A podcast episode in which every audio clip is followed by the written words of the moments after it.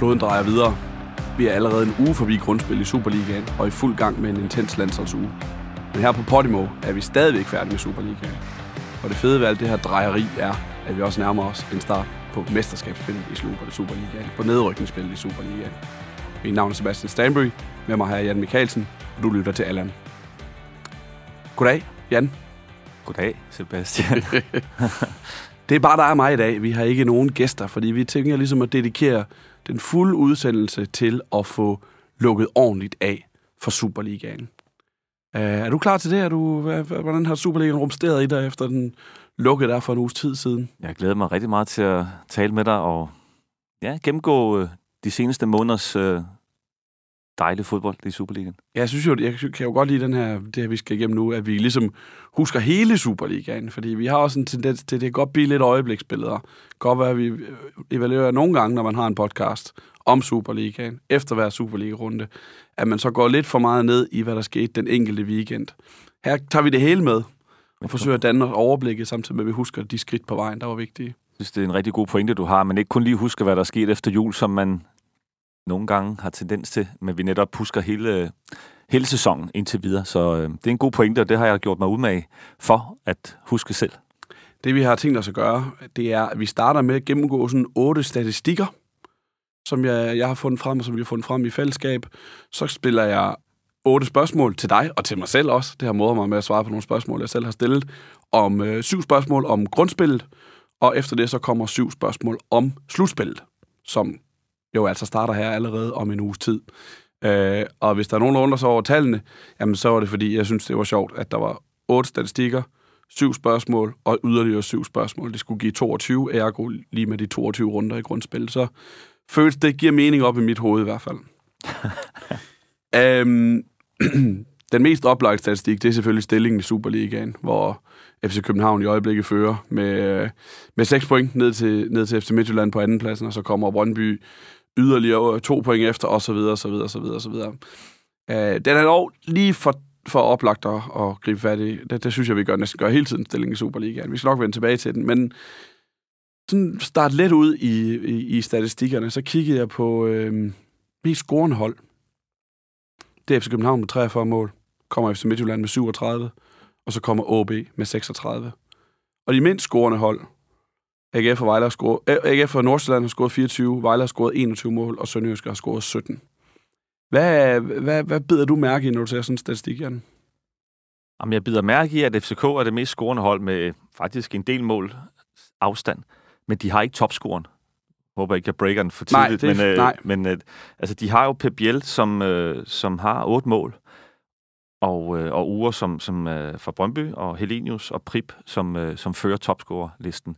Synes jeg alligevel er usædvanligt, at FCK med den historik, de har med normalt at have en Cornelius, have en, øh, en Døje, der har de altså ikke en, øh, en angriber, der laver så mange mål, men, men en øh, midtbandspiller, som føler også står ret højt på assistlisten. Mm. Så øh, det synes jeg er overraskende. Og jeg synes måske også, det er lidt overraskende, at øh, FCK ikke får så meget kritik, eller undskyld, så meget kredit, men en del kritik for ikke at være offensiv nok. Og det har vi måske også været lidt her, især her på den øh, anden del af, af sæsonen, altså efter jul, der har vi måske også været sådan lidt kritiske stadigvæk med at gå ud og lave øh, lidt flere mål, når I fører. Men altså, jeg synes stadigvæk, at de er klar, i spidsen i forhold til at være det mest scorende hold. De er jo ikke hakket nogen. Altså, det, det, er jo det, det, det, det, er det, der mangler i hvert fald på den her side. De har jo ikke nogen, de lige hakker 4-0, 5-0, det har vi jo tidligere set med FC København, når de har været de her mesterskabskandidater. Det er, at nogle gange så kan det være meget, meget lidt sjovt at komme på besøg i parken, og så kan du få en, en klasker en, en på... snitter, ikke? Ja. ja. jeg kan huske uh, Tænkste de mestre, for eksempel, 18-19 sæsonen. Det var der, hvor nogle gange så kunne du risikere at spille lige op med FC København, men Robert Skov, han scorede hat på frispark nærmest, eller et hat på dødebold, og så tabte du 6-1. Uh, og det, der er vi ikke, der er FC København ikke lige nu, men stadigvæk, som du siger, suverænt mest scorende hold i Superligaen. Og du nævner det her med, at de ikke har nogen topscorer, og de har så fået nogle nier ind i den her sæson. Solgte også nogen, som vi vil mene var topscorekandidater, eller burde være det, Jonas Vind, Kamil Vilcek. Er det en fordel eller en ulempe, at de ikke har den her spiller, som Michael Ure var for Brøndby? Altså ham her, som, som øh, var godt på vej mod at blive topscorer i Superligaen, inden, inden han blev solgt. Altså umiddelbart er det jo en fordel, at målene er fordelt på flere positioner, fordi så er man jo knap så sårbar. Øh, Niels Frederiksen har jo også været ude at sige, at de mål, som Ure har lavet, han har stået for rigtig, rigtig mange mål øh, procentvis øh, derude, ikke?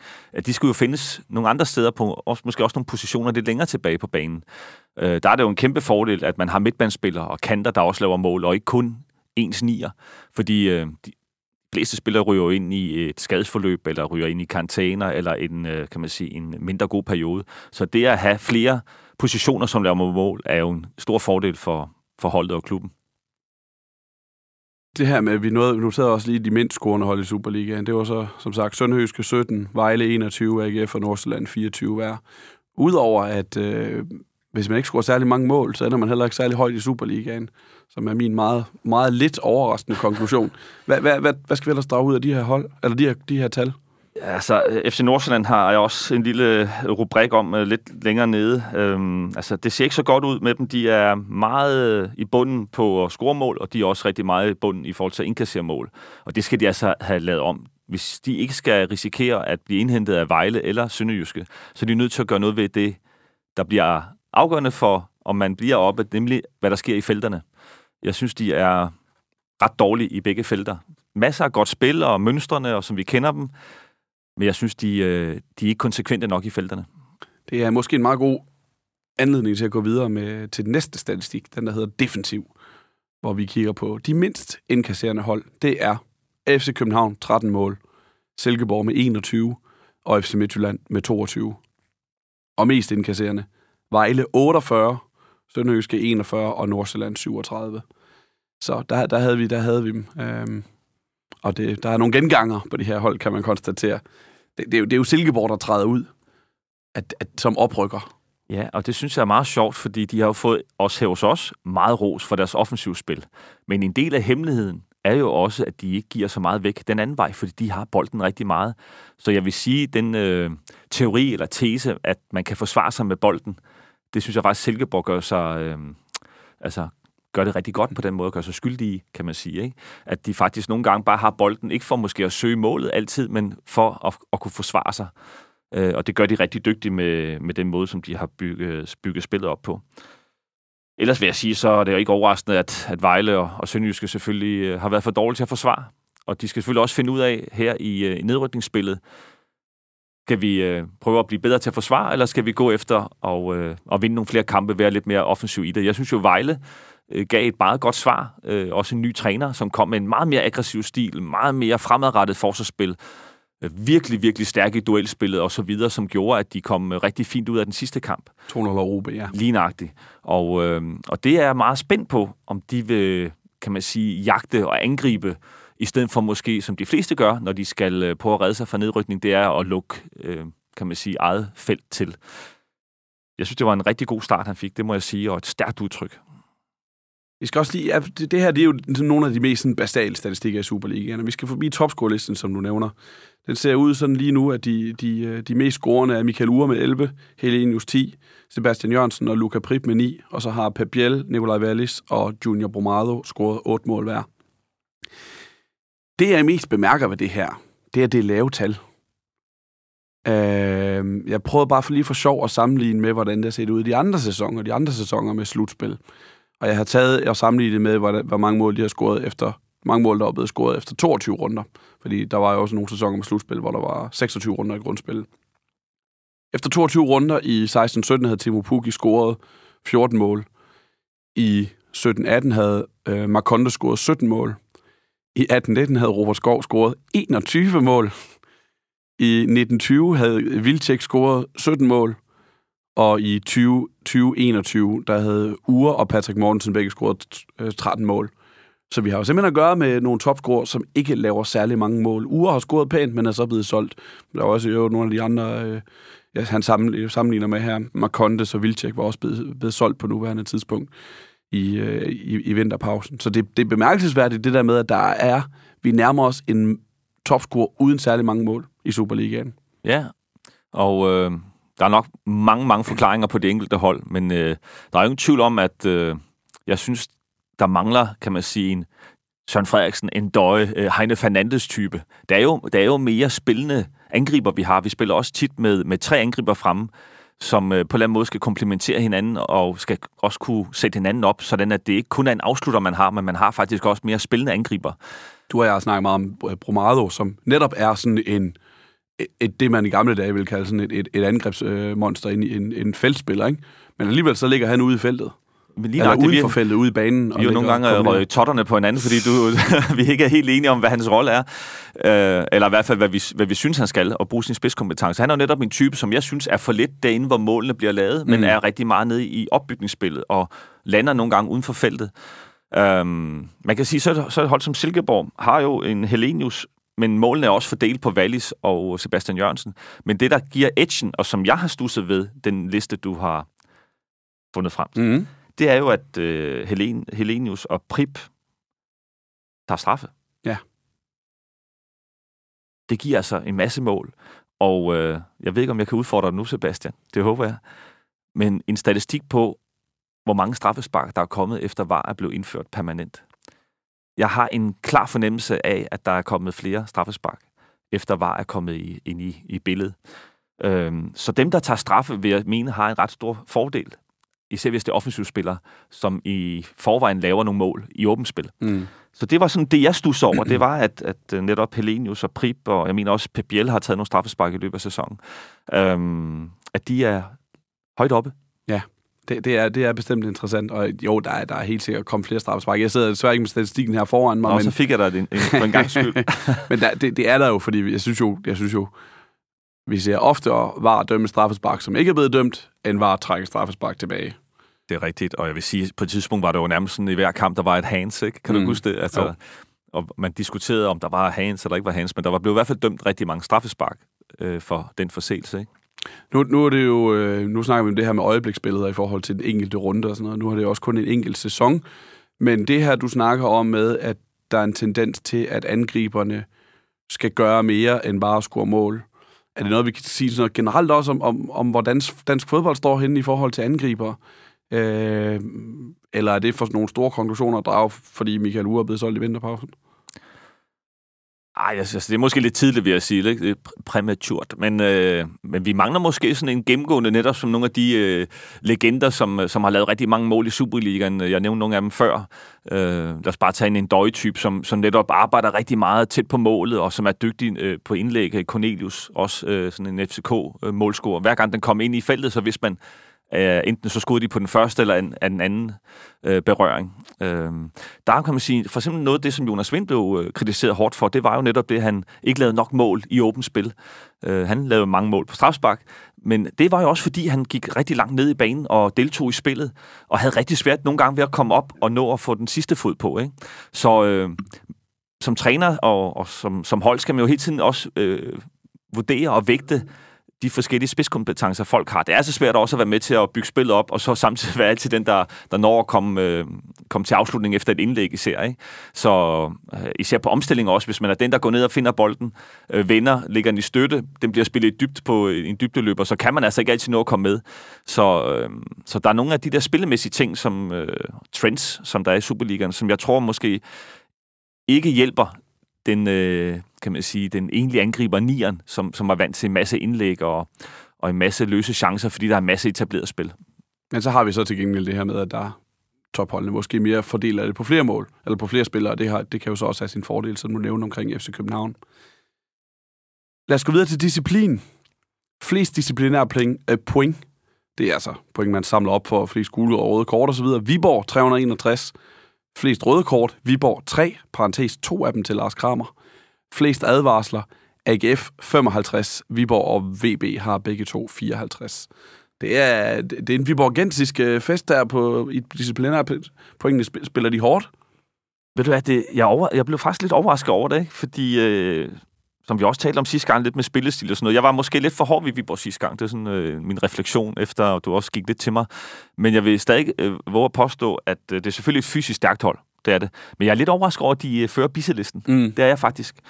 Så, øhm, det, det. så det, det vil jeg sige ja til. Jeg er lidt overrasket over det. Men, men AGF er jeg ikke så overrasket over. Jeg, mm. øh, for eksempel øh, den gode Poulsen på midtdagen er jo berygtet øh, for at få en masse gule kort. Så det vil jeg sige, det var ikke så, det var ikke så overraskende. Men Viborg, ja, den er, den, øh, den, den havde jeg ikke gættet selv. Det, det havde jeg heller ikke, men hvis man ligesom kigger på deres spillestil, så giver det måske meget god mening, det her med, det er et af de hold i Superligaen, som satser mest intens på presset.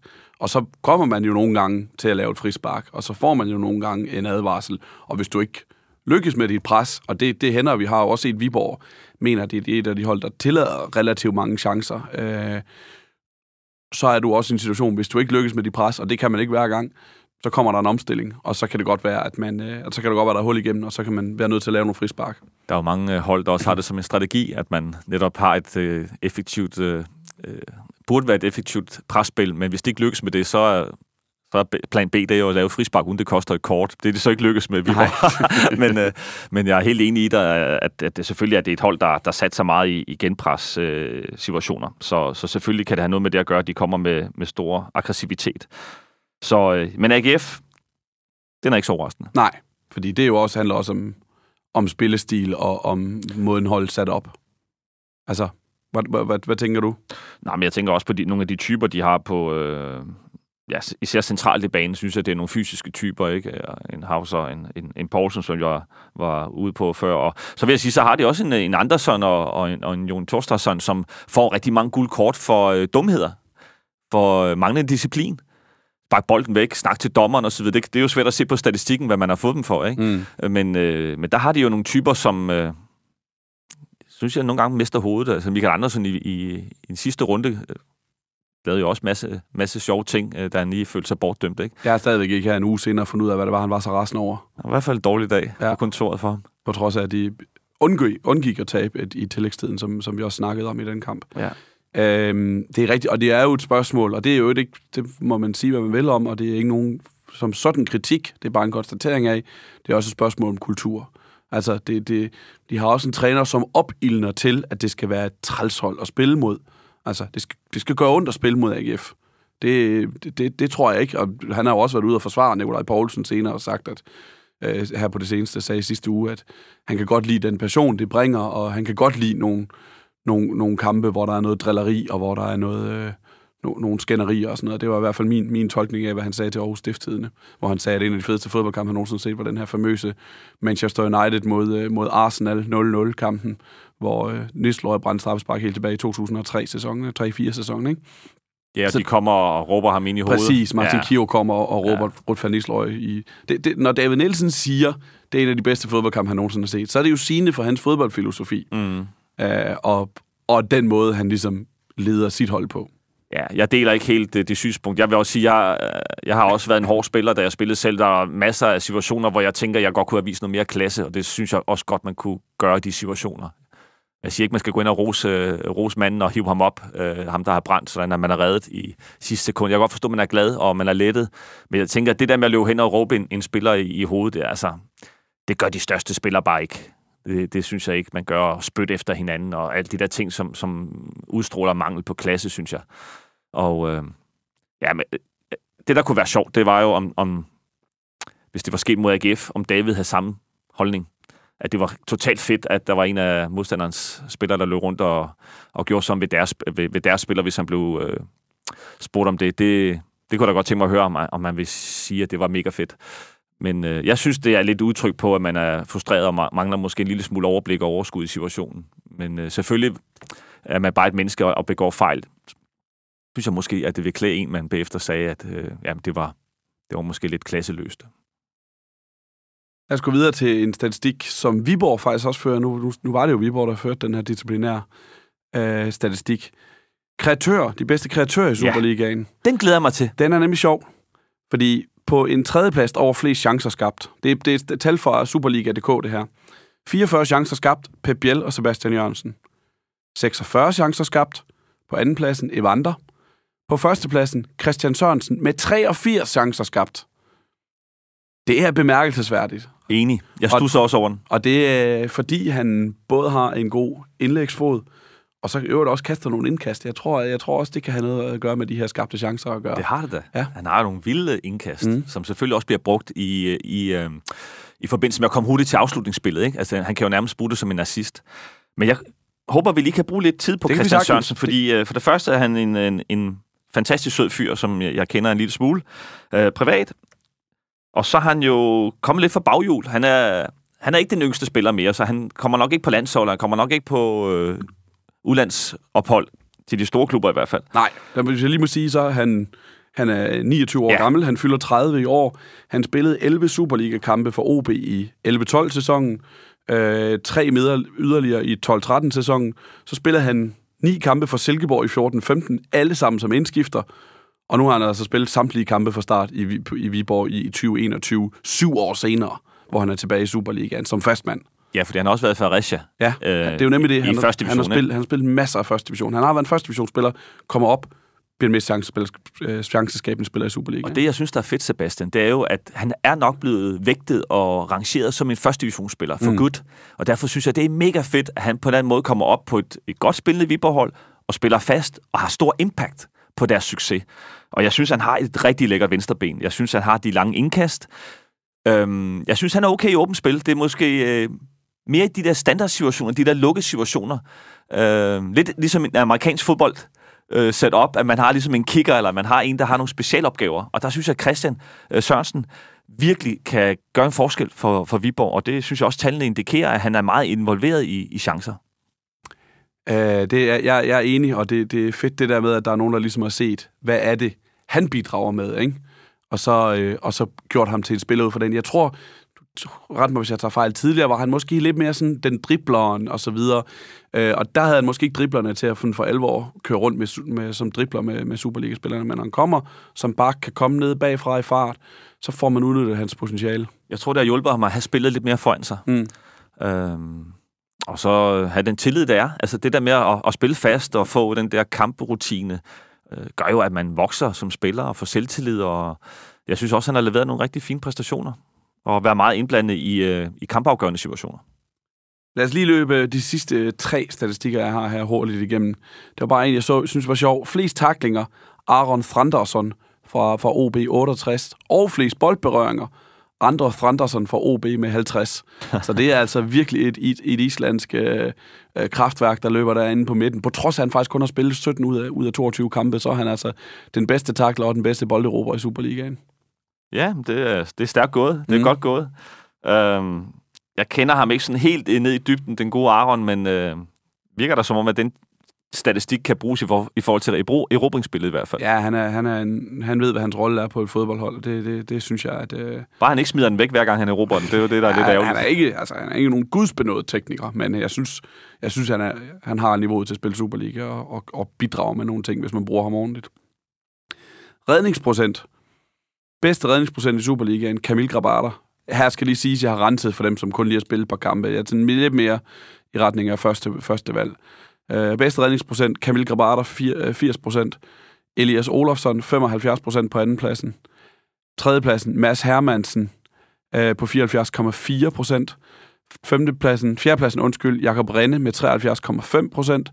Og femtepladsen, Nikolaj Larsen Silkeborg med 71,6.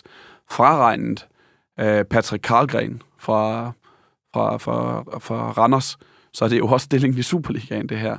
Altså dem med de bedste redninger, det er, det er også dem, der, der, der ligger nummer et i Superligaen. Og så ved jeg ikke, om man har den bedste redningsprocent, fordi man ligger nummer et, eller man har, øh, ligger nummer et, fordi man har den bedste redningsprocent. Hvad der ligesom kom først, hønnen eller ægget. Ja, det er en god pointe. Jeg stusser over, at øh, den rangering, der er, svarer meget godt til, hvordan jeg også vil øh, rangere dem i forhold til deres niveau og præstationer. Så jeg synes faktisk, det er en fed liste med, øh, med 1, 2, 3, 4 og 5 femte bedste målmænd i Superligaen. Så jeg synes faktisk, det er en fed liste. Ja, den er, den er nemlig god. Øh, jeg, jeg, jeg vil måske lige have Renne en eller to pladser længere op, men det, det er ikke helt forkert, og det, det, øh, sandheden er jo, at det nok er begge dele, der bidrager til hinanden, ikke? fordi der er ikke nogen tvivl om, at Kamil Grabater får hjælp af et godt forsvar, der gør, at der kommer færre rigtig svære afslutninger mod ham. Ja. Øh, men samtidig så, så tager han også rigtig mange, der gør, at redningsprocenten er så, er så god. Altså de her lister skal selvfølgelig kombineres med ens øjne. Øh, mm. Det er også vigtigt. Med alt det data, der findes i, i fodbold, især som, som fodboldtræner, så bliver man jo bombarderet med, med data og analyser. Det er ekstremt vigtigt, at man bruger sine øjne og kan sætte det ind i den kontekst, man spiller. Og, og blandt andet det, som du siger nu med, med målmændene, fordi der er måske også en spillestil, som gør, at man øh, øh, sikrer sig ikke så mange skud imod sig. Øh, hvis man nu står højt op på banen, har et hæftigt genpresspil, øh, holder modstanderen langt væk fra, øh, fra etableret forsvarsspil, så gør det jo også nogle gange, så bliver der spillet en bold i bagrummet. Øh, så får man en friløber imod. Det er en relativt stor chance. Ikke så store chancer for at redde den som keeper. Så tingene skal jo sættes ind i den kontekst, man arbejder ud fra hver eneste kamp. Ikke? Så, øh, men jeg synes faktisk, listen var, var rigtig spændende, fordi øh, jeg, jeg synes, den siger meget godt om øh, spillernes niveau, altså målmændenes niveau sidste statistik, løb i høj fart, var en sjov en, jeg fandt det inde på. Det kan jeg simpelthen ikke bruge til noget.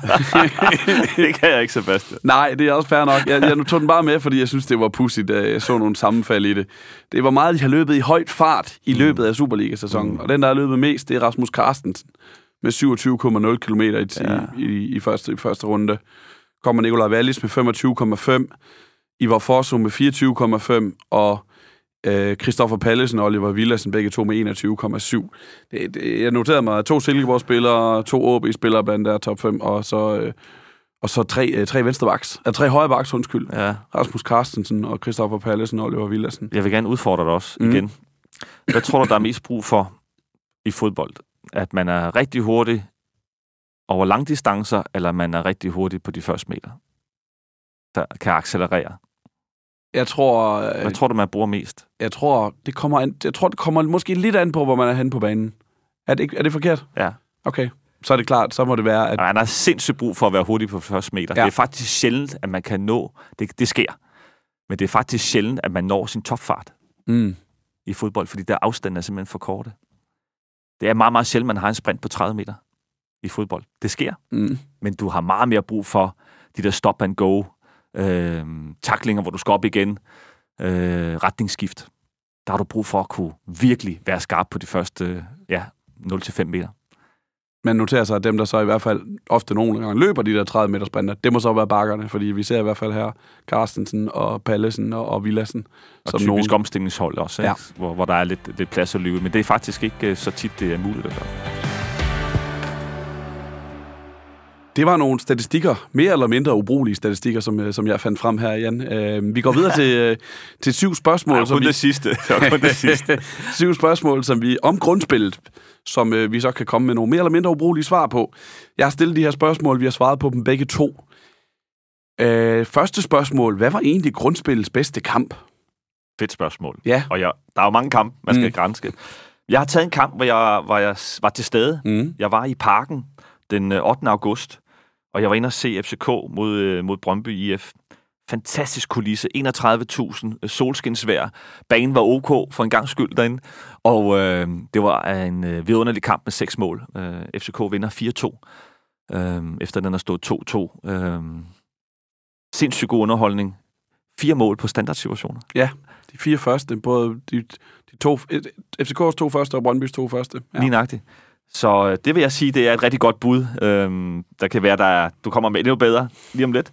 Men det er i hvert fald mit bud, også fordi jeg, jeg var til stede og mærkede den øh, fantastiske stemning, der er ved, ved Derbys i Danmark. Jeg synes, vi har fået løftet niveauet, øh, og for det meste uden der er ballade, men øh, mega fed stemning og suveræn underholdning. Ja, det det desværre ærgerligt, at der var nogle ballade senere på efteråret, så der gjorde, at øh, den første, de første eller kampene her i i slutspil bliver uden udebanefans. Ja, det er meget ærgerligt. Det minder om min tid i Grækenland, hvor, hvor, hvor faktisk den en hel sæson, vi måtte spille uden away-fans. Fordi der desværre der har været knivstikkeri, ikke? og det skal vi simpelthen bare have lukket for. Det skal være sådan, at vi kan lave en fed, fed, fed stemning med gang i den og øh, færre play, men, øh, men ikke de tilskuer øh, uroligheder og, og slet ikke vold. Det, det, skal ikke, øh, det skal vi ikke have. Mit bud på grundspil første kamp blev spillet den 25. oktober.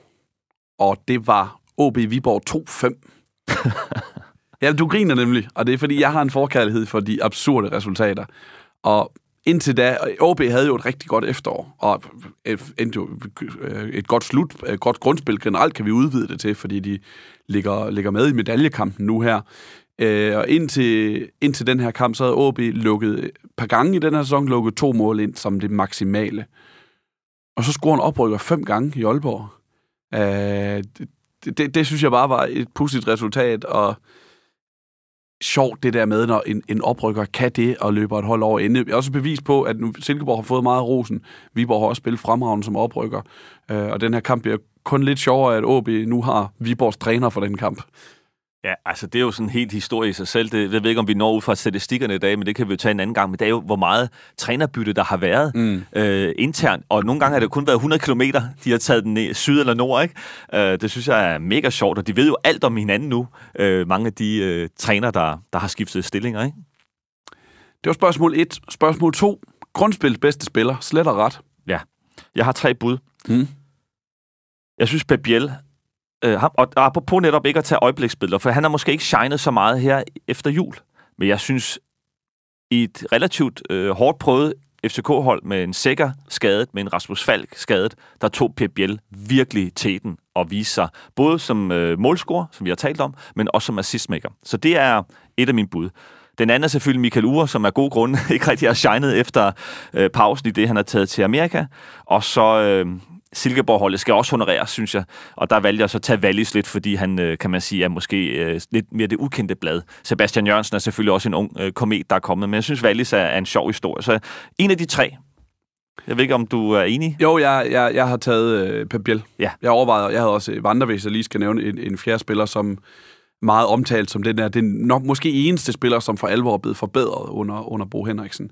Men jeg har taget Pep Biel, det var lidt en øjenåbner for mig, da jeg fandt spørgsmål, eller statistikken til forrige, øh, forrige segment, det her med, at han er den spiller i Superligaen, der har næstflest afslutninger, plus at han er den, der har skabt tredje flest chancer. Så han er altså meget involveret i offensiven, ikke? når han både skaber så mange chancer, som han gør, og, og, og kommer til så mange afslutninger. Har scoret pæne mål, scoret flotte mål, og jo også efterårets profil kåret af de, de 12 Superliga-trænere. Og så vil jeg sige, at han har også været god med bolden. Sådan, øh, nu taler vi meget sådan kampafgørende situationer, stats. Men jeg synes faktisk godt, at Pep Biel har været dygtig til at erstatte lidt Rasmus Falsk rolle øh, i åbent spil midt på banen ved at binde tingene sammen, have gode vendinger, øh, være meget boldfast, samtidig med, som du siger, at han har været kampafgørende. Så øh, jeg synes, det er ham, ham vil jeg gerne støtte. Fedt. Så tager jeg støtter ham. dit valg. Grundspillets største trend, det måtte man jo tolke lidt, som, som man havde lyst til. Hvad, har du noget der, Jan? Jeg synes, den er svær, og det kan også være, at du, du rammer mig på, at det er lidt et øjebliksbillede. Mm. Men nu har vi lige talt lidt målmand. Men jeg synes faktisk, der bliver lavet rigtig mange drop. Ja. Altså det, og den, den skal vi simpelthen tale om på et tidspunkt, ja, når, når vi får vi lidt mere tid, end vi måske når i dag. Men der, jeg synes virkelig, de laver mange dumme fejl. Mm. Altså store fejl, og også dygtige keeper. Ja, dygtige målmand, som ja. har et lavt øh, bundniveau, og som nogle gange også træffer nogle beslutninger. Øh, apropos her den sidste med FCM's målmand. Øh, altså, hvordan kan du finde på at gøre det? Og på det tidspunkt, ikke? Og det kan vi faktisk finde rigtig mange eksempler på ved eneste runde. Om det er en trend, det, det er måske lidt søgt. øh, og så synes jeg, vi skal undersøge det der med, at målene bliver fordelt på flere positioner, om det er egentlig noget, der har sket igennem de sidste par sæsoner apropos det, vi talte om, at, at vi mangler en, en døj, der laver mange mål, eller vi mangler en, øh, en, en typisk top, topscorer. Ikke? Nu, mm. jeg ved godt, Ure var en typisk topscorer for Brøndby, men han er faktisk lidt uh, enestående, synes jeg, når man sammenligner, sammenligner alle holdene. Jamen, jeg, jeg, jeg er fuldstændig enig, og det er nemlig interessant det med, jeg, jeg synes godt, man kan tale om en trend med, med målmand. Også Kamil Grabater, som har stået fremragende øh, det meste af tiden. Jeg husker, øh, hvad han hedder... Øh, Jes Torp sagde i starten af foråret, at han var i sit livs form, og han har, altså København har lukket 13 mål ind, og der er 10 clean sheets, og så videre, så videre, så videre. Han har jo også lavet fejl. Mm. Han har jo også lavet fejl, også i Europa, og vi snakker om det her med problemer med... Øh, problemer med, med, med, hvor man lægger bolden, at, at det ikke er helt afstemt. Ja, han spiller i feltet, ikke? ikke? Ja. Spillet i feltet med fødderne og så videre. Han, han er jo heller ikke en keeper uden usikkerhed, og har ikke været det den sæson, men han er også ung, han er fra 99. Jeg vil sige, især før jul, synes jeg, han var mm. meget usikker, og mm. var også præget af den kritik, der kom. Jeg synes så, efter jul har han set bedre ud. Enig. Især på stregen, ikke? Så øh, jeg synes, han, han er i bedring, men, øh, men jeg synes faktisk, det kunne være skideskægt, at vi havde det som øh, ja, et fast punkt, at vi holder øje med keeperne. Jeg ved ikke, om keeperne synes, det er fedt, men jeg, jeg, jeg synes, de der var mange fejl. Ja, jeg er enig. Min grundspil største trend, den valgte jeg at tolke fuldstændig på min egen måde, men det er min egen quiz og mit eget spørgsmål. Øh, jeg, jeg havde bare brug for at proppe det her ind i sted, fordi jeg kan så godt lide det her med at kigge på, hvem spiller fuld tid. Det synes jeg er sjovt, hvem der spiller, øh, hvem der spiller samtlige minutter, de kan komme til. Øh, jeg noterede mig, at Stephen Gardenman, Christian Sørensen, som vi har talt om tidligere, og Rasmus Carstensen er de eneste tre spillere, markspillere, vel at mærke, som har spillet samtlige øh, fuldtid i, i grundspillet. Men så tog jeg noteret mig, hvilke spillere, der har, eller hvilke klubber, der har haft spillere med, der har spillet samtlige kampe. Ikke fuldtid. De må godt have været blevet udskiftet eller startet på bænken osv. Randers har en spiller. Det samme har Midtjylland, Brøndby og Sønderjyske. En spiller har spillet alle 22 kampe. inklusive målmand. AGF, FC København, Viborg, Nordsjælland og OB har to. OB har tre. Og Silkeborg har syv. Hold da op. Syv spillere, der har spillet samtlige 22 kampe. Det er bemærkelsesværdigt, synes jeg. Det er mange. Det er rigtig mange. Og det siger noget om en træner, som ved, hvilket hold han gerne vil spille med, men måske også lidt om en træner, som ikke har samme bredde, som de andre har, men alligevel har fået det optimale ud af det. Men det vidner også, at øh, i forhold til skader, at de også har en, øh, en, en, en god måde at håndtere øh, den slitage, de selvfølgelig har, når de spiller øh, rigtig mange minutter alle sammen. Ikke? Men det er rigtigt, det er syv af mange i forhold Mm. til, man kan bare se de andre hold, hvor få der egentlig Der er nogen, gennemfører. der ikke har nogen, ikke? Ja. Og, og, og AaB har tre som det maksimale, og så har Sil- Silkeborg syv. Inklusiv, skal det siges, uh, Lukas Engel, som spillede samtlige kampe for Vejle, skifter, og nu spillet samtlige kampe for, for Silkeborg. Ja. Så, så han tæller med i den statistik, men selv hvis du ikke indrammer, indregner ham, så er det seks, ikke? Mm. Det var min tendens, øh, eller min trend, som det tolker jeg lige på den måde, mit, mit eget spørgsmål. Grundspillets positiv overraskelse. Ja, altså jeg har valgt at tage nogle hold. Ja. Jeg synes, at øh, Silkeborg er selvfølgelig en, det har vi talt, de har fået rigtig meget ro, så skal vi ikke springe dem lidt over. Jo. Men jeg synes også Randers. Ja. Jeg ved godt, at de måske ikke har toppet lige efter jul, men hvis, igen, for at, øh, at se lidt øh, bredere på det, så synes jeg, at Randers øh, har gjort det rigtig, rigtig godt. Øhm, så, så det er sådan lidt, lidt overraskende for mig, at de kan vippe øh, hold som AGF, øh, OB øh, ud af top 6. Jeg, jeg har faktisk også valgt Randers, netop for at sige, springe Viborg og, og Silkeborg, som de her imponerende oprykker over.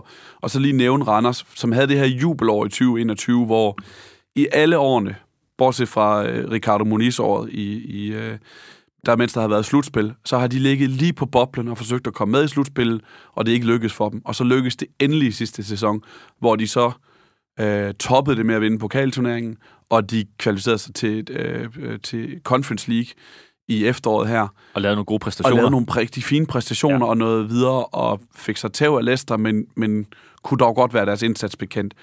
Og det er ikke gået nævneværdigt ud over Superligaen. De har det tredje mindste spillerbudget i Superligaen, og alligevel, på trods af, at de er blevet sat i nogle situationer, både sådan succes, men også sådan, øh, øh, men også sådan slitagemæssigt. Ja, så glemmer du måske også, Sepp, i forhold til, at der har været meget polemik omkring Thomasberg. Ja, Altså, skulle han til OB, skulle han øh, blive i Randers? Det, det har også en, og over en lang periode faktisk, mm. Øh, var, der, var der tvivl om, om han blev der. Og alligevel har de kunne fastholde et vist, øh, vist niveau, ikke? Jo, de har så ikke haft det allerbedste forår, Nej. men, øh, men, øh, men efteråret var, var nok til, at de kom i slutspillet, og nu er deres sæson jo en succes. Altså, det vigtigste for rigtig mange af de der Superliga-klubber, det er ikke at rykke ud, og det, det er Randers, øh, det er de allerede overlevet med. Men lurer mig, om øh, de andre top 6 hold, de bryder sig ikke om at møde Randers. Det bliver nogle bøvlede kampe, som man siger derovre, ikke? Så øh, Randers er et hold, der kan tage point for et hvert hold, vil jeg sige. De har kvalitet på øh, samtlige positioner. Grundspil skuffelse. Ja. Det kan godt være, det er lidt overraskende for nogen, men altså, øh, jeg, jeg er sgu lidt øh, skuffet over FC Nordsjælland. Mm. At de, øh, de, kan, de kan komme i problemer, som vi talte om tidligere. Øh, de er ikke ret skarpe i felterne. Og øh, hvis VB, jeg ved godt, vi dømte den ude sidst, Ja, to, to gange tiden. Ja, Sidst, vi ja, var lidt men- mere varsomme for på. Men, men jeg tror stadigvæk, at øh, de kan klare sig Nordsjælland. Men jeg synes, de skal have rettet nogle ting op. Hvis, hvis Vejle får virkelig skabt noget momentum med, kan man sige, det nye øh, trænerteam, øhm, ny, nyt håb på, at de kan redde sig, så, så kan tingene også gå hurtigt i et nedrykningsspil, hvor man møder hinanden øh, to gange på kort tid. Hvor, hvor, hvor, hvor er det gået galt for Nordsjælland, som du ser det? jeg, jeg synes, det som de er rigtig gode til normalt, det er jo øh, på, på relativt kort tid. De sælger altid mange spillere. Det har de også gjort i, i den her optakt til, til den her sæson. Der plejer de altså at være ret dygtige til lynhurtigt at finde rytmen i spillet og finde målene også. Og det har de simpelthen ikke fundet i år. De kan simpelthen ikke lave øh, nok mål, som du også øh, helt rigtigt fandt tal på. Og det er, det er overraskende, at det er stadigvæk et problem så langt hen i sæsonen. Øh, og så synes jeg, de, øh, det er det jo notorisk kendt for, at de måske ikke bruger så meget energi på målmand og, og forsvarsspillet, men, øh, men det koster jo, når man så ikke laver de tilsvarende mål. Så det, det har faktisk været lidt en skuffelse, at, øh, at de ikke har fået nok point.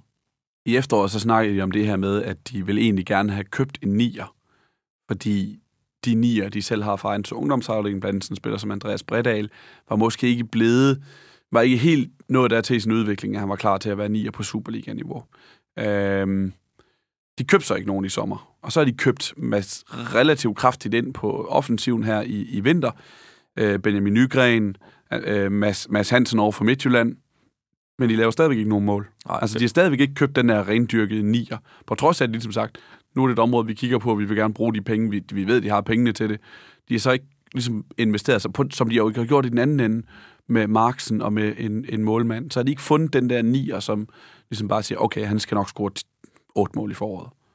Jeg er helt enig med dig. Altså, der er ingen tvivl om, at de selvfølgelig er bevidste omkring, at der skal ske nogle ting, og der skal hæves øh, måske også lidt, lidt mere rutine i forhold til at hjælpe de mange unge spillere, de har.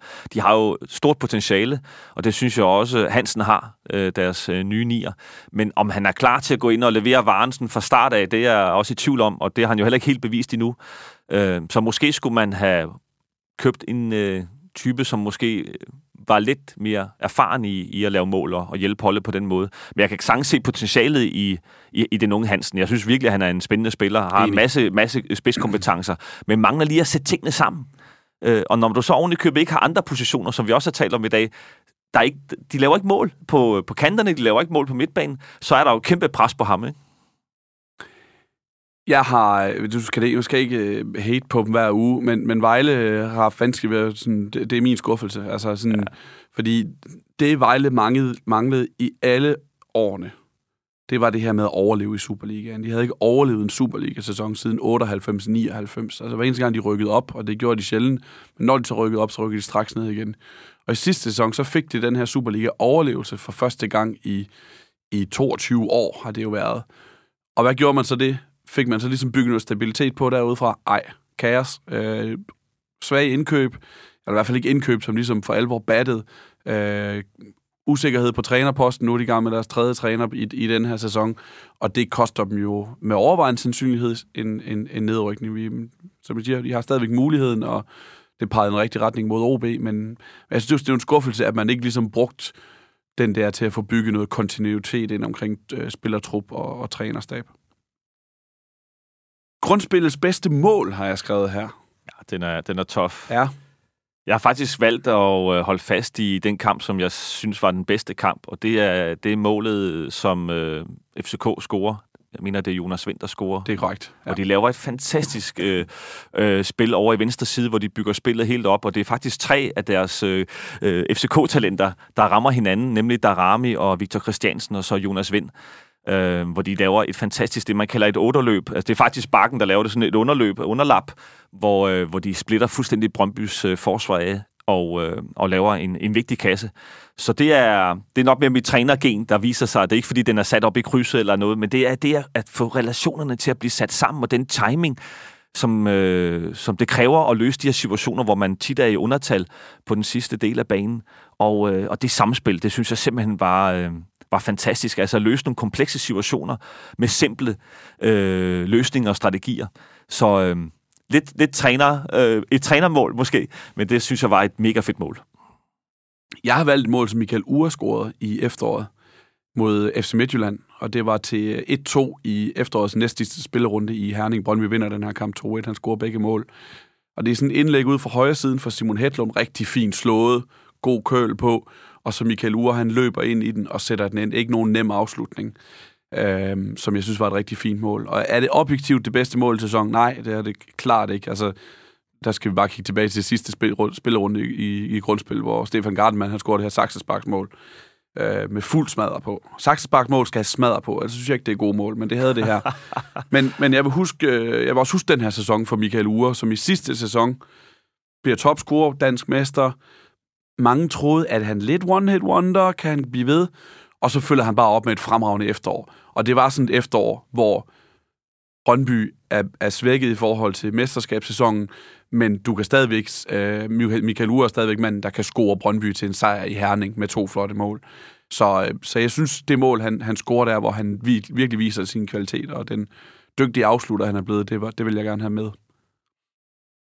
Grundspillets gennembrud, sidste spørgsmål, syvende spørgsmål. Mm. Ja, Jeg har to. Vi har talt lidt om, om den, især den ene. Jamen, jeg har Wallis eller Sebastian Jørgensen fra ja. Silkeborg. Jeg, jeg synes simpelthen, at den, den trio, den er også blevet meget anerkendt. Øh, Helenius er jo et, lidt en, en, en ældre fyr, som har haft sit gennembrud, men måske har fået comeback, kan man sige, efter en svær periode øh, tidligere. Er kommet fint tilbage, men altså, Sebastian Jørgensen er virkelig et spændende talent. Øh, så det bliver en af de to. Nu har jeg tænkt mig at bruge hele sæsonen, fordi jeg er faktisk ikke i tvivl om, at det største gennembrud i den her sæson, Mohamed Darami.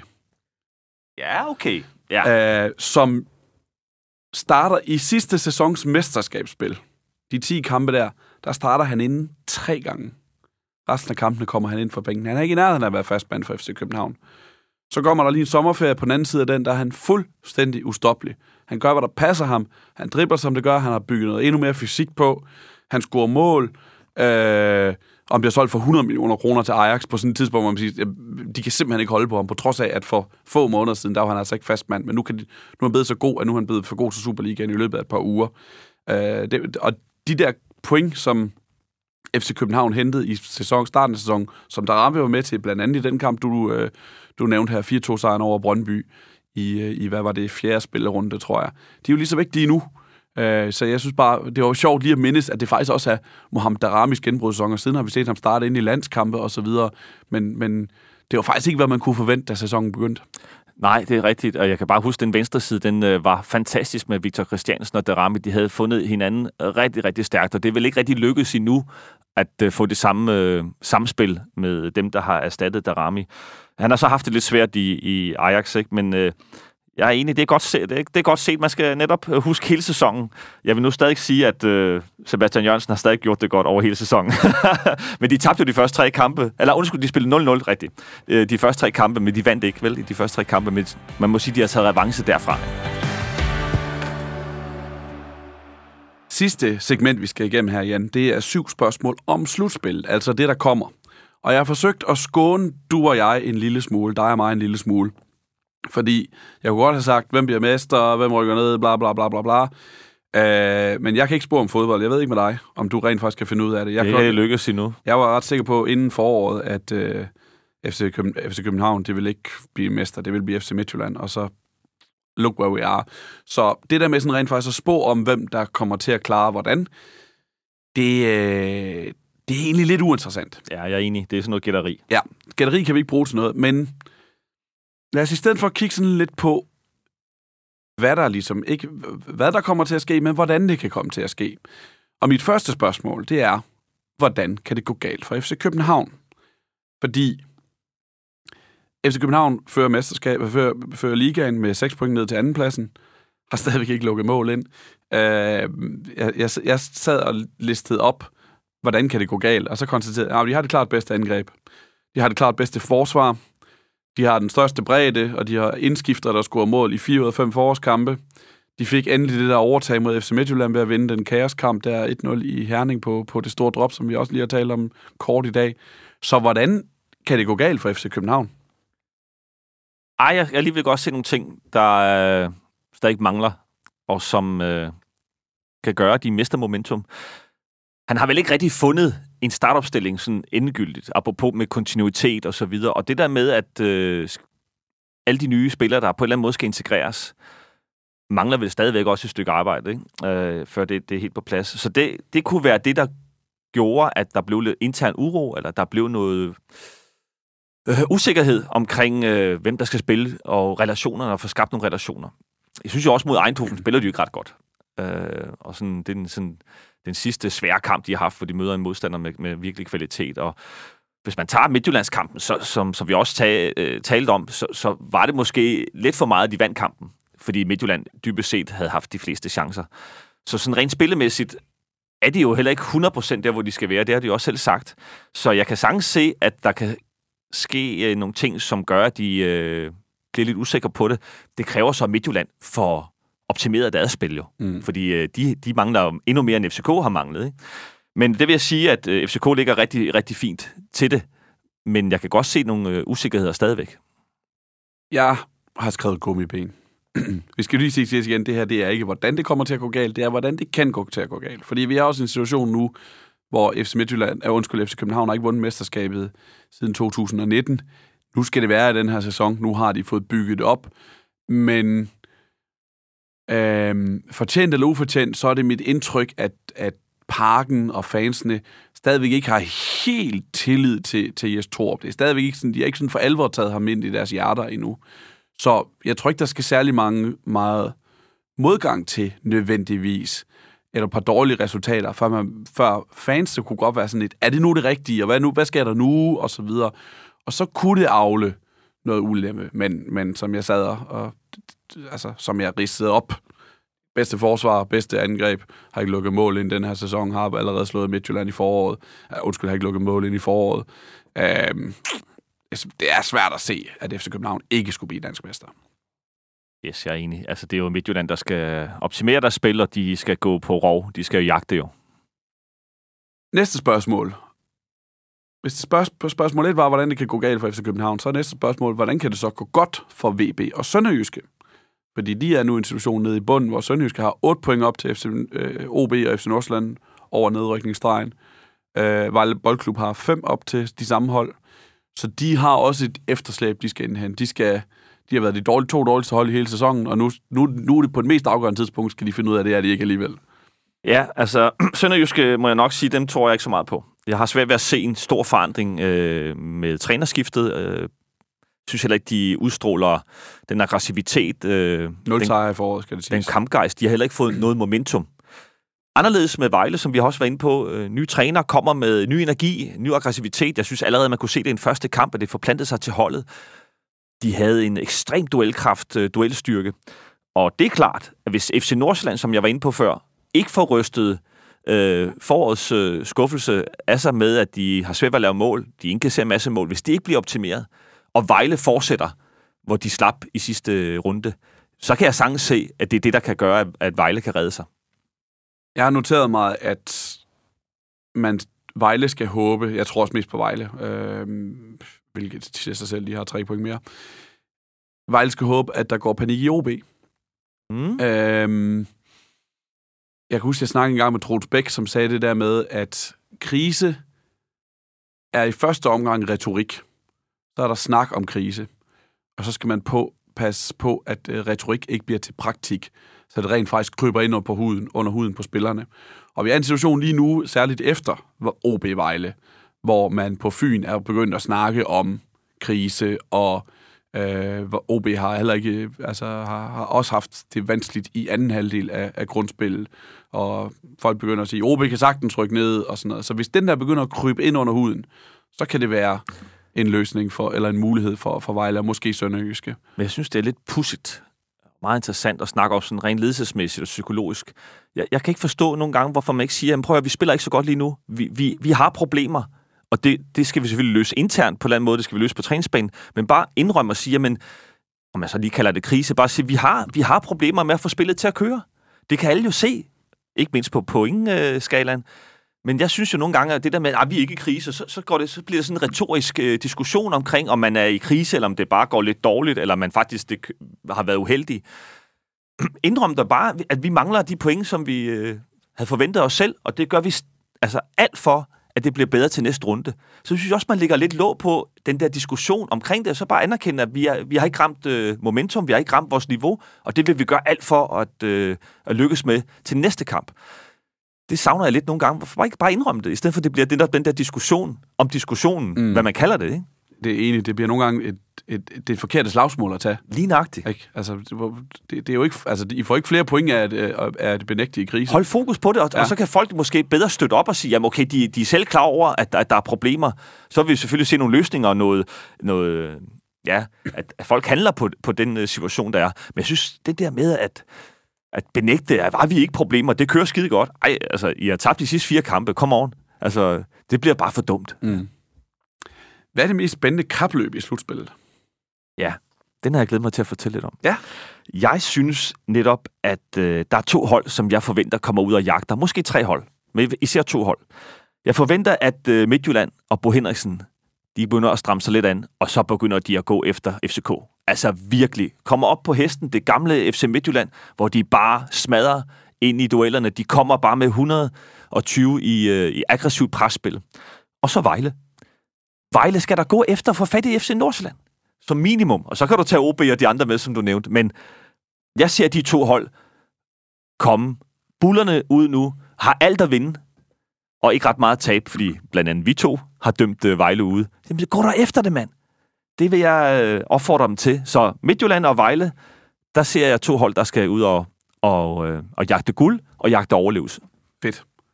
Jeg har kigget på OB's bronzejagt, fordi mm. øh, FC København er favoritter til guld og har et godt forspring. Og der er også et, forsp- et, et, et, et hul nede i bunden også.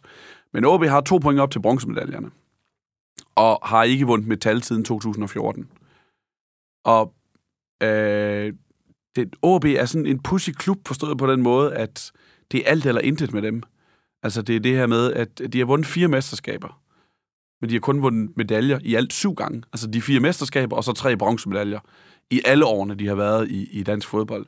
Og det er sådan sjovt det der med, at hvis de er i toppen, så vinder de guld. Og hvis de ikke er i toppen, øh, eller, hvis de, eller, eller så er de ikke i toppen, så ligger de råd og nede i midten. Så får de femte plads. Ja, noget af den stil. Ja. Ikke? Um, jeg synes jo, OB skal være en stor klub, men jeg kan godt se, at det der med, at de lige tager et mesterskab, som de gjorde i 2014, der er langt op lige nu, og der er nogle konkurrenter, der, der er stærkere end dem, også økonomisk. Uh, så jeg kunne godt se, at de ligesom markerede, jeg kunne godt tænke mig, at OB markerede sig på en anden måde, og at mens de måske forsøger at bygge noget op, og det kommer til at tage lang tid, hvor de kan blive, kan blive en styrke, så de kan konkurrere med om, om et mesterskab, så kunne de da lige jagte noget metal undervejs. Det, det, det vil jeg gerne se. Jeg vil godt opleve Aalborg i sådan et forår, hvor solen skinner, og hvor de kan vinde de første medaljer i, i otte år. Jeg vil også sige, at med den økonomi, der er blevet, og med især FCK og FC Midtjylland som øh, lokomotiver i dansk fodbold, så må man jo også sige, at der er nogle hold, hvis de får en, øh, en bronzemedalje, er nærmest som at vinde et lille guld for, øh, for nogle hold, ikke? for nogle klubber, og komme i Europa.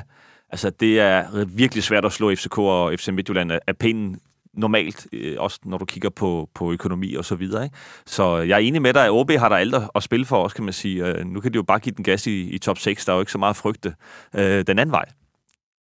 Ja, det er lige et sidespring, Jan. Du har to bronzemedaljer, har du ikke? Eller, eller, ja.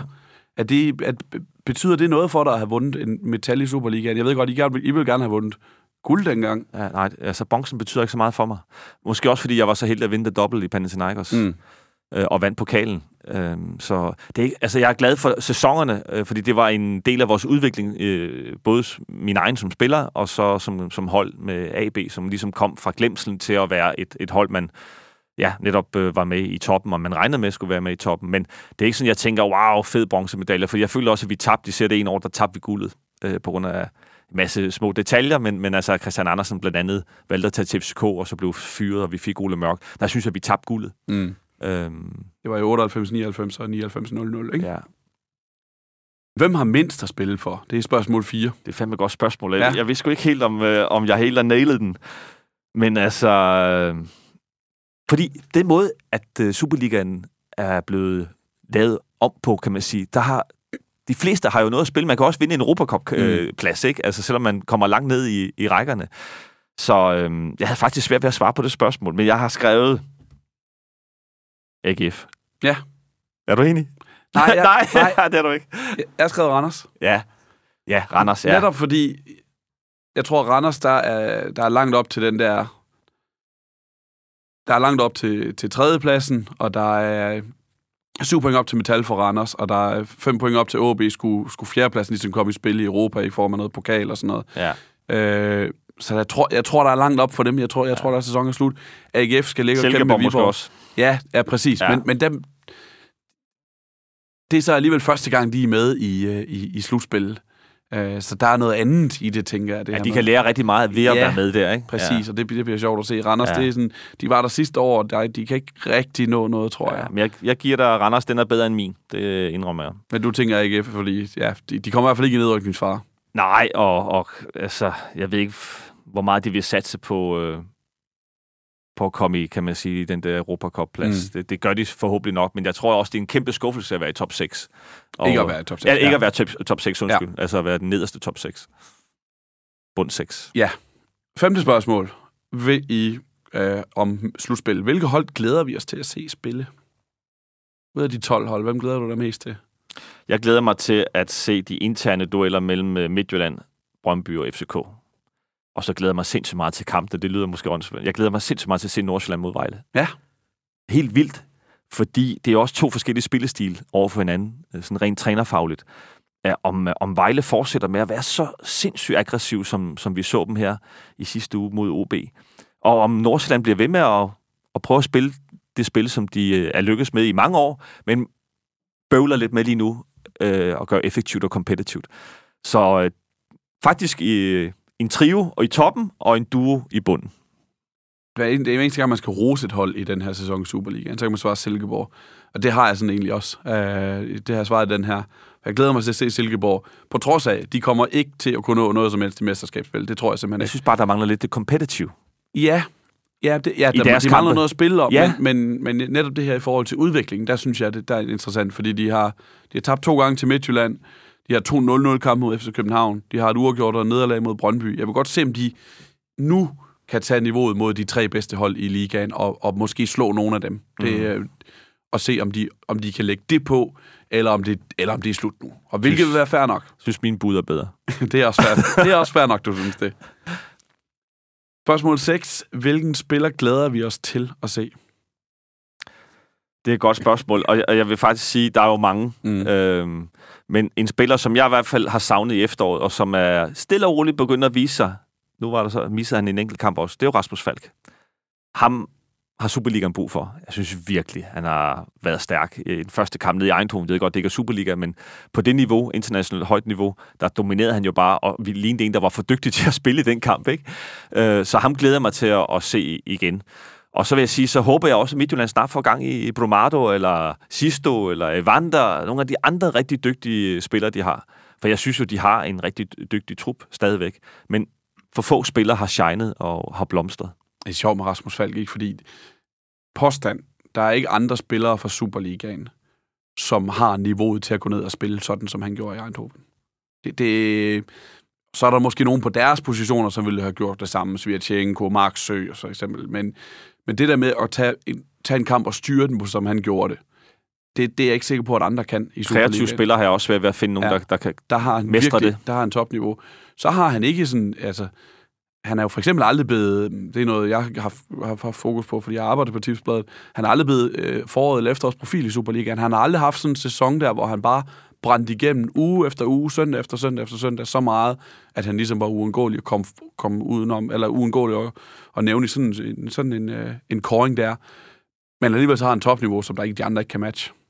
Jeg tror måske også, at øh, Rasmus er vokset som spiller, og øh, nu var han desværre skadet, men den modenhed og den erfaring nu, og også det ansvar, han har fået, fordi man kan sige, der er også forsvundet nogle, nogle dygtige spillere, som øh, Rasmus måske tidligere lænede sig op, og, og, og, og Seca, som også mangler stadigvæk. Han er der altså ikke lige nu, og det vil sige, at Rasmus er nødt til at præstere, som man, som man så har, så har gjort. Ikke? Men øh, han er i hvert fald en dygtig spiller, og har et kæmpe øh, niveau, synes jeg, på sin, øh, på sin bedste dag. Men altså, der er jo mange dygtige spillere. Jeg vil også sige sådan en spiller som Slimane fra Brøndby, som stille og roligt er begyndt at, at vise øh, øh, sit kæmpe potentiale. Glæder jeg mig også til at se på, på midtbanen med et Brøndby-hold, som også øh, er ved at finde sig selv øh, med gode præstationer og kommer listende bagfra. Så øh, ja, det var nogle bud i hvert fald. Jeg har nævnt Anders Dreyer, som vender tilbage nu, og som jo faktisk har scoret tre mål i seks kampe i den her sæson, fordi han først blev, blev solgt til, til russisk fodbold, da, da sæsonen var nogle uger gammel, øh, og var jo rigtig, rigtig god fra sæsonstart, men bliver så solgt, hvilket, øh, hvilket ikke var en fordel for FC Midtjylland, bortset fra økonomisk. Mm. Og han, ja, han er bare... Det er ikke sikkert, at han kan gå ind og ligesom flytte guldkampen, fordi der er rigtig meget, der ikke fungerer for FC Midtjylland, og øh, det kommer også til at vride op og ned på holdet, øh, fordi hvad så betyder det, at Gustav Isaksen ikke skal spille længere? Hvad med Chilio 4, som de Det er mit næste ind? spørgsmål til dig, Ja. ja. Sebastian. Det er, tror du, at øh, Anders Dreyer går ind og så bare spiller fra start af fast? Det tror jeg. Fordi Bo, Bo, Bo Henriksen har brug for også at vinde nogle fodboldkampe, og Anders Dreyer er nok deres bedste offensive spiller, og jeg glæder mig bare til at se ham spille. Han er altså, en fantastisk dygtig er spiller. Jeg havde ham fantastisk selv spiller. på, på landsholdet, da jeg Mm. var i DBU. Altså, han er en ekstremt dygtig spiller, super lækker og kreativ. Ja. men øh, jeg, jeg er lidt spændt på, hvad tilstand han kommer hjem i rent fysisk, mentalt og så videre. Han har jo også været udsat for noget, som er ja, øh, mm. svært for os andre at forstå. Ikke? Jo. Øhm, samtidig med, at der er så knaldhård konkurrence. Hvad gør de så med sidste Ja. Hvad gør det med Vander? Altså, de har jo rigtig mange af de kreative offensive spillere, især omkring kanterne. Hvad gør de med den øh, holdopstilling? Det glæder mig til at se, hvordan Bo Henriksen han vælger at, at blande kortene. Spørgsmål 7, og det er 22. delemne, vi skal igennem i dag, og så lukker vi her. Hvilken kamp glæder vi os mest til? Du, har en, du nævnte et par, par stykker ja, tidligere. Ja, men jeg nævnte jo en del, så jeg har lidt, øh, jeg har en, en buffer. Altså, jeg, jeg glæder mig også øh, stadigvæk til Derby'et. Synes stadigvæk, det er fantastisk, som jeg nævnte med kulisserne. Øh, nu er der den der away øh, ting, som, som gør, at, øh, at det, der bliver måske øh, der ryger nogle procenter i forhold til oplevelsen. Øh, men jeg, jeg vil faktisk sige, at den der Nordsjælland-Vejle-kamp, øh, det ser jeg virkelig frem til. Altså det første opgør især, for ligesom at, hvis Vejle vinder det, så er der jo game on. Så bliver det virkelig spændende, ikke? Jo, og jeg, har, jeg tænker lidt det samme, som dig gør. Jeg har taget fra første runde her på, øh, på søndag, første runde af, af slutspil, OB FC Nordsjælland. Ja. Fordi de to ligger lige over stregen og har lige mange point, øh, og skal ligesom afgøre imellem sig, hvem er, hvem er holdet af os to, der er i, der er i størst krise. Så den, øh, den, den har jeg noteret mig, øh, og, og, og også som et signal om at sige, at øh, vi her i Alland, vi kommer i hvert fald også til at holde øje med, med den nederste halvdel af Superligaen. Vi har ikke kun fokus på, på den øverste halvdel. Mega spændende nedrykningsspil, vi har også. Så Jan, skal vi ikke bare få, få lukket den her, øh, den her udsendelse ned, og så kan vi komme et skridt nærmere mod øh, og rent faktisk at få spillet noget fodbold igen? Det har været mega fedt at snakke lidt og evaluere. Jeg håber, lytterne har kunne følge med i, øh, i quizzen, eller hvad, øh, vores rubrikker. Jeg synes, det har været mega fedt at ligesom være opmærksom på, at det er hele sæsonen. Det synes jeg faktisk har været en rigtig god pointe, og det synes jeg, vi har overholdt stort set. Øh, så jeg, jeg glæder mig sindssygt meget til slutningen af, af sæsonen. Det håber vi også, at I gør, kære lyttere. Vi lyttes i hvert fald ved, for vi er stadig klar her i Allan til at tale om slutspil, der kommer.